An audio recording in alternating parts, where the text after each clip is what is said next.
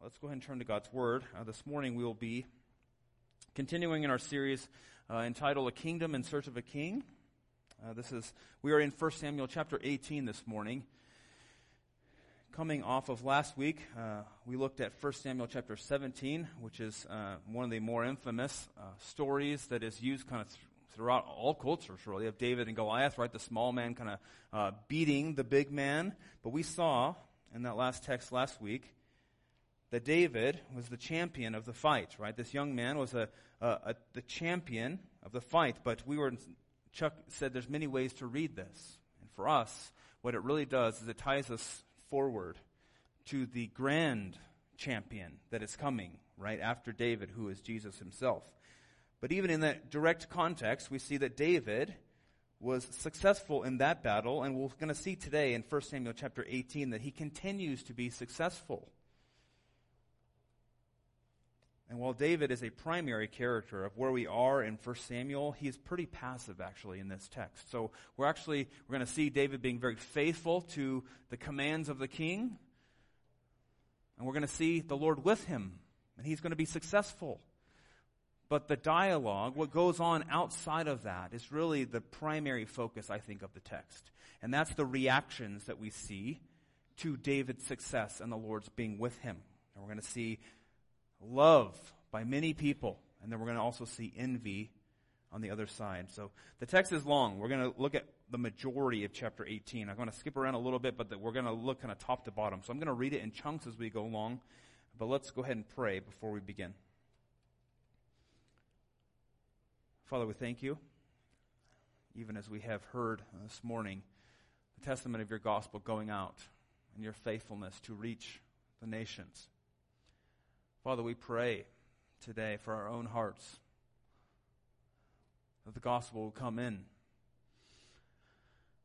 that we would see our sin clearly and see how the, gov- the gospel covers it. And Father, we need you each day. We pray that as we look to this text today, that we would um, see the beauty of your Son Jesus, see what he has done for us, see what you have done for your people for generation upon generation, and we would cling to you. Father, we thank you for all you've done for us in Jesus. In the precious name of Jesus, we pray. Amen. So recently I read this story about an envious man. And this envious man, he was offered a generous deal like this.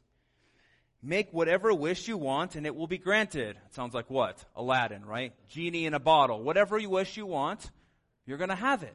But, unlike Aladdin, there was a footnote whatever you wish for, your neighbor will get twice as much as you. So, this envious man is in a quandary, right? He thinks to himself, if I ask for a million dollars, my neighbor will get two million. If I ask for a 25 room mansion, my neighbor will get a 50 room mansion. Day after day, he thinks, he debates, finally, he reaches a decision. I want you to take out one of my eyes. So then my neighbor will have both of his eyes taken out. For I would rather suffer than allow my neighbor to have more than me. This sermon is about envy. It hit me hard this week. If we look in our hearts, we'll realize the envy is there constantly. That it is really the root, the majority of the fracturing of creation. From the beginning of time, we see Adam and Eve being envious of the knowledge that God had. They said, We want that. I need that. I will do whatever I can to get that. So what did they do? They rebelled.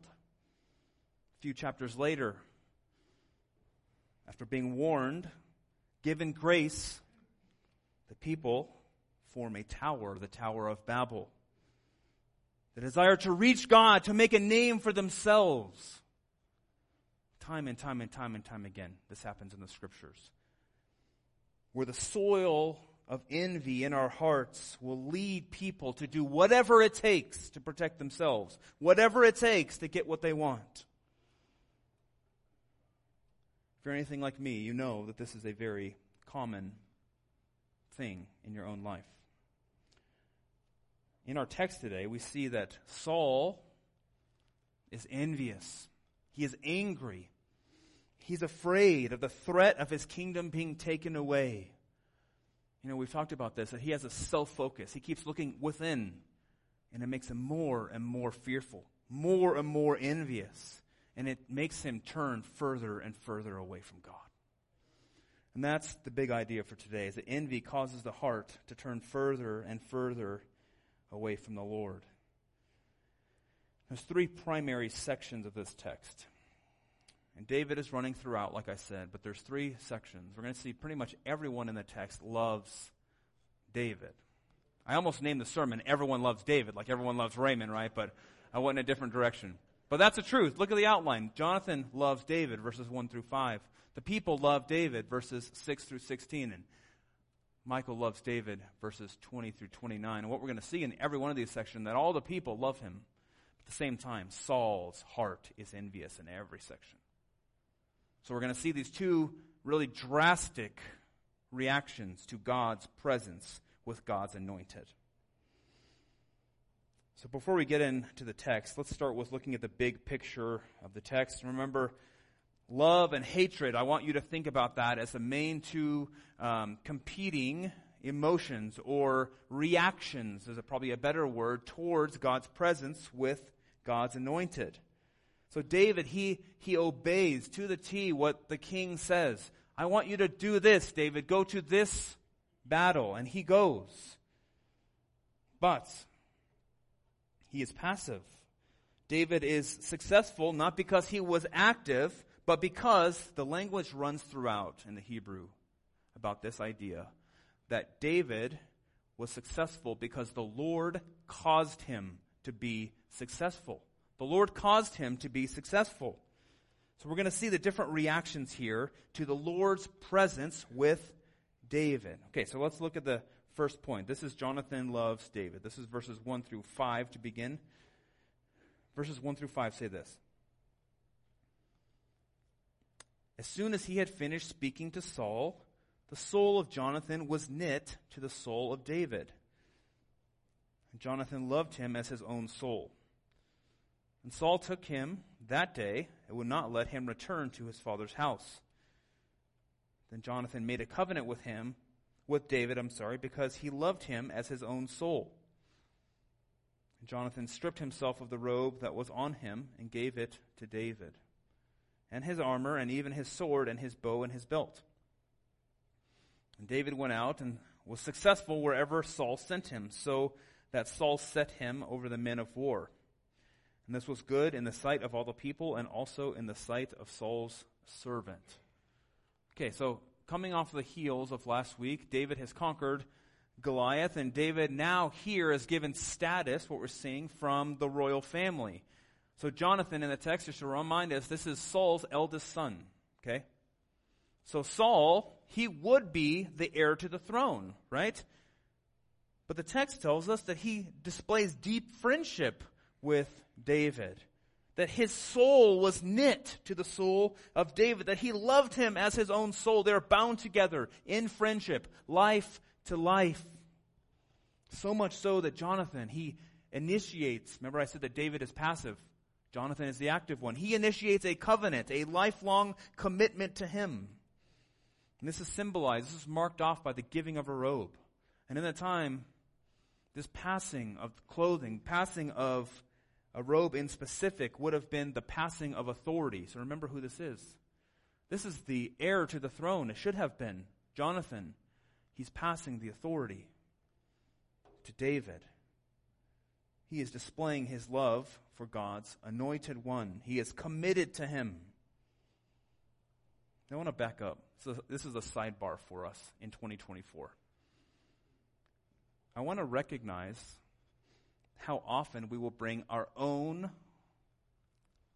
culture, our own problems in our mind to the text, even if it's not there. Okay, in our current context, when you heard Jonathan loved David, maybe even you saw it on the screen for the first time, as his own soul, where did your mind go? You can be honest. Don't tell me, you can tell yourself, but you be honest, okay? Obviously, we are living in a time now that is accepting and promoting freedom as far as it goes within sexuality, as far as it goes, right? We're not going to dive deeply into that, but I want you to see that, that that's where my mind went, right? It went to these men having an erotic relationship. That's where my mind went when I first read this text. Because our culture will dive straight into the text if we don't hold it back. It's natural for us to go in that direction because that's the cultural waters that we're swimming in. But we need to recognize this because this would not have been in the minds of the original audience at all. So we got to read the text for what it is. See, this, te- this la- the language in this text actually refers to a deep friendship that is healthy and godly. It is commitment to another person. This passage is showing a deep heart level love of friendship and commitment to one another. And as, as foreign as that may be in our culture, that's what the text is saying. Sometimes we have the tendency to, to miss our blind spots, to say, oh, it must mean this because of this that's going on. But the original audience would not have thought that. What we see is that this relationship will continue to grow chapter after chapter, and it is affirmed every single time. So even here at the beginning, Saul himself, the king, sees David's value, right? He keeps him close. So Jonathan loves him, but even Saul's like, okay, this guy conquered Goliath and he's doing really well, so I'm going to keep him really close to me. This is kind of referring back to chapter 16 where it said that Saul loved David. He made him his armor bearer. The king sees his value, so he keeps him close at the beginning. Okay, let's go on. The people love David. This is verses 6 through 16. Verses 6 through 9 say this. As they were coming home, when David returned from striking down the Philistine, the women came out of all the cities of Israel, singing and dancing to meet King Saul, with tambourines, with songs of joy, and with musical instruments. And the women sang to one another as they celebrated, Saul has struck down his thousands, and David his ten thousands. Verse 8 And Saul was very angry, and this saying displeased him. He said, They have ascribed to David ten thousands, and to me they have ascribed thousands. And what more can he have but the kingdom? Saul eyed David from that day on. So there's been success in battle by both men.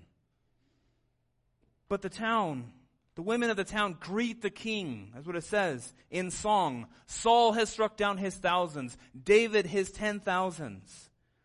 Both men have been victorious, but David takes the gold medal in these women's eyes, and Saul is sulking over second place.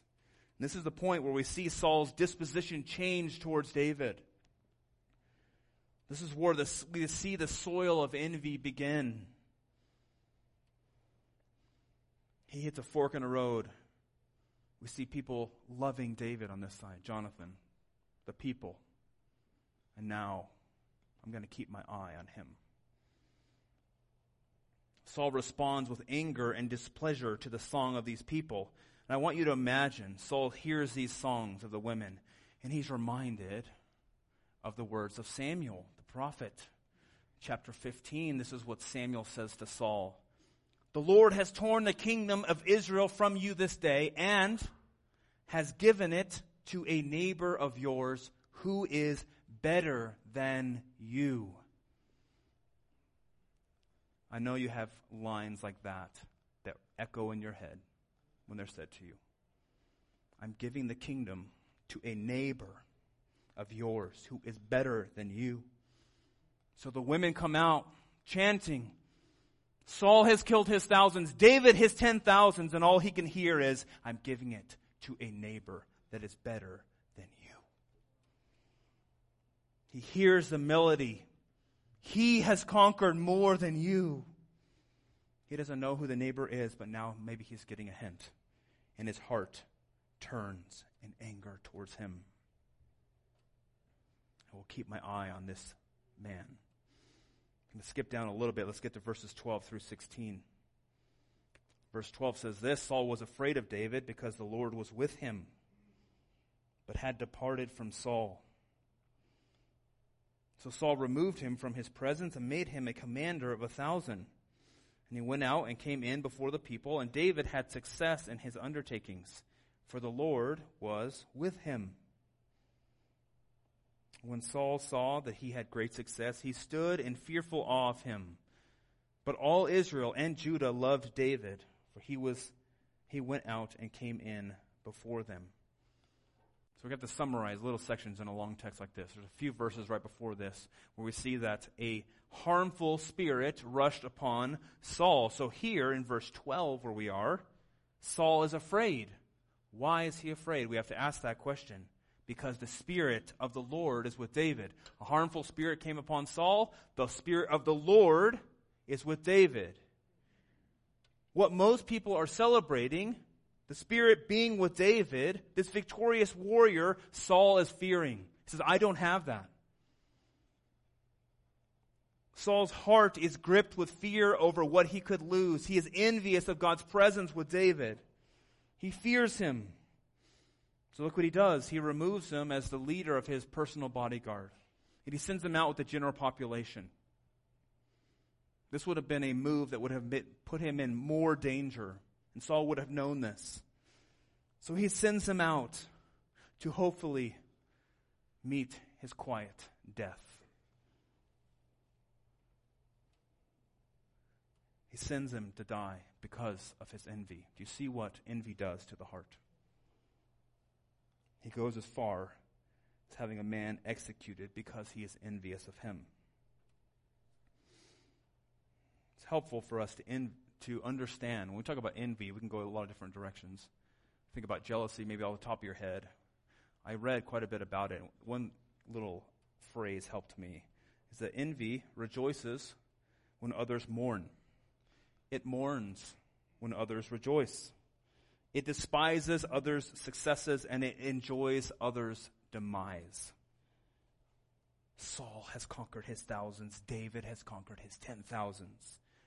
Saul says, I cannot let that stand. David must die.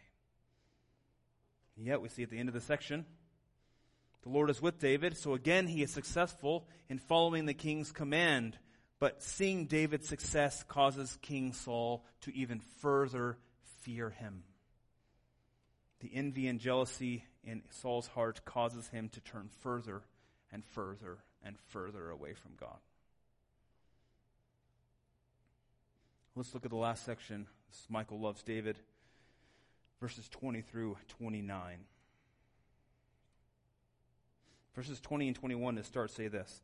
Now Saul's daughter, Michal, loved David. And they told Saul, and the thing pleased him. Saul thought, let me give her to him, that she may be a snare for him, and that the hand of the Philistines may be against him. Therefore, for Saul said to David a second time, Now you shall be my son in law. Okay, so we have had to skip a little bit. This is actually the second time that Saul has tried this. He first tried to give another of his daughters and to David, and David denied it. We find out here that one of Saul, the other of Saul's daughters, Michal, loves David. Saul seeks to use that love of his daughter for David's demise. Let me send my daughter to him that she will be a snare for him. This would have made him more vulnerable in the battlefield, more easily used by King Saul. First, Saul tries to send David into battle to be slaughtered. Now he goes about it a different way. Let me use my own daughter his demise. For this will make him more at risk for death from the Philistines. So he goes on, verses 22 through 25. And Saul commanded his servants, Speak to David in a private, and say, Behold, the king has delight in you, and all his servants love you. Now then become the king's son in law. And Saul's servants spoke these words in David's ears, and David said, Does it seem to you a little thing to become the king's son in law, since I am a poor man and have no reputation?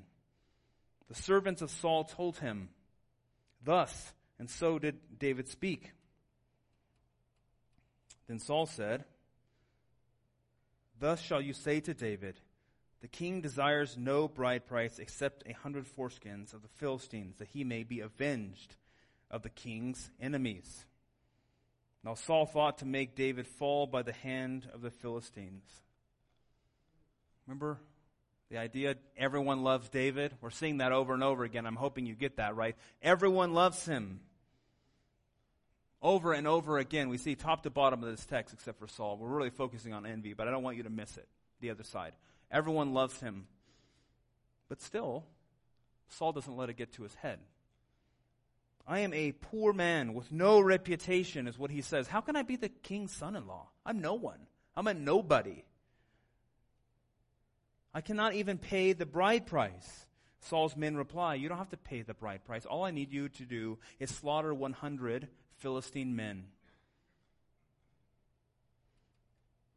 This requirement, again, would have made David more vulnerable to death by the enemy. So he goes on in verses 26 through 29. Is the last text for today. I know it's long.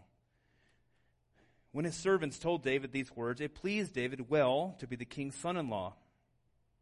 Before the time had expired, David arose and went along with his men and killed 200 of the Philistines. And David brought their foreskin, which were given in full number to the king, that he might become the king's son in law. And Saul gave him his daughter Michal for a wife. But when Saul saw and knew that the Lord was with David, and that Michal, Saul's daughter, loved him, Saul was even more afraid of David. So Saul and David's in, he was so Saul was David's enemy continually. Throughout the entire text, who is with David? It's late in the, t- it's late in the sermon. Who is with David? The Lord, right? The Lord is with David. Time and time again, he has success. So here again, he's able to double the required price of 100 slaughtered men. And Michal, Saul's daughter, has true love and commitment for him. She is no snare. So both Jonathan, who is the firstborn son, and his daughter both love and are committed to David. And the section ends Saul was even more afraid of David. He was his enemy continually. Throughout the passage, we see each person love David. At the same time, Saul's envy and jealousy, his fear it grows and it grows and it grows. And his, what we see is his actions are really following his envious heart. First, he keeps an eye on David. I have to control this man because I'm worried about him. Next, he sends him out to battle. Maybe he will die there. Third, he, he uses his own daughter. Fathers with daughters. I thought about that. That is the last step. The last thing you do. Use your daughter for your enemy's demise. His envious heart has him abuse his power as king and abuse his very daughter to get his way. And at the end of the text, what do we see? Saul is unsuccessful. He is more afraid, more envious than when he started. So obviously you can see envy runs throughout this whole thing, right? A lot of times when a theme is run throughout the Old Testament, we can see it explicitly talked about in the New Testament. James chapter 1, it says this, Let no one say when he is tempted, I am being tempted by God. For God cannot be tempted with evil, and he himself tempts no one. This is what I want you to hear.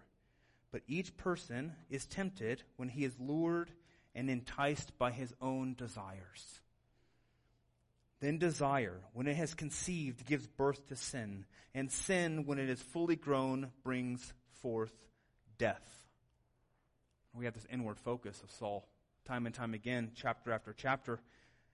And what we've seen and what we see here explicitly in chapter, James chapter 1 is that if we give in to our own desires, if we're lured and enticed to sin, it will bring forth death.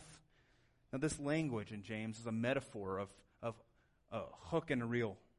It's a fishing metaphor. So the hook goes down, and when it's bitten, pulled away, So that's what sin does. It pulls us away from the Lord. And that's what happened to Saul over and over and over again throughout 1 Samuel. We are, he is pulled away further and further away from God. So there's two prominent responses, right? Envy and love. So if we're going to defend against envy and pursue love, what do we do about that? First, I was thinking about this reality, what I'm about to tell you, and thinking about all the books I've read in seminary and all the theologians I've at least dipped in, the majority of them will tell you this very thing. We cannot look inside. We have to look to the character of God Himself. That is the antidote for envy. It is looking to the character of God, seeing His great love for us, His willingness to send His Son to die. We look to the Lord because He is both just and He is the justifier. He is the one who required payment for sin and gave the payment for sin. He is the one who loves the world enough to send His Son to break into creation for us. So we must look to who God is and what He has done for us. And I'm stealing this next part from Tim Keller because I just thought it was so good, and it doesn't get better, right? So, when we do that, when we look to the character of God, our heart will be slowly converted more and more and more to love the Lord. But we have to look to Him. We have to. Trying harder will always fail you. We have to look to the Lord, gaze upon His beauty, and remember we have a Savior who took on flesh, who is tempted as we are, yet without sin. I'm going to leave you with this. Hebrews chapter 4 speaking of Jesus, says this We do not have a high priest who is unable to sympathize with our weakness, but one who in every respect has been tempted as we are, yet without sin. This is what it calls us to do, church. Let us then, with confidence, draw near to the throne of grace that we may receive mercy and find grace to help in time of need. Jesus was tempted like you and me are. He was tempted like Saul was. Yet he did not envy. Yet he did not boast, but he humbled himself. He did not sin. Instead, he paid the price for our sin by dying on the cross. And not only did he do that, but he conquered our greatest enemy, sin and death, by raising on the third day. The text tells us in Hebrews chapter 4 to draw near in confidence to the Lord to the throne of grace that our hearts may be converted slowly to more and more love in the Lord. Let us look to Jesus, God's true anointed one. Let us fill our life with him and his grace. Let us pray together.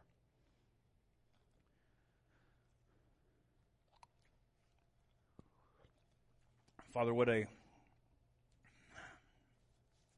shocking thing it is to look at what envy can do to any one person. And we are often slow to admit that that is the shape of our hearts often. We are envious of others. We turn away from you. And Father, this morning, we just look to your Son, who laid his life down, who humbled himself to the greatest extent.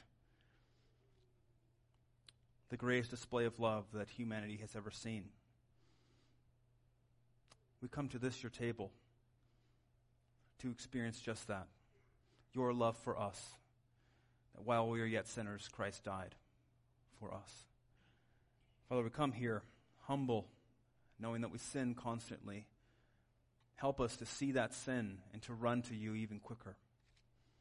Father, we thank you for this time, for this day you have marked off for us to come to in, come to your house and to worship you. And Father, we pray you be with us now. In the precious name of Jesus, we pray. Amen.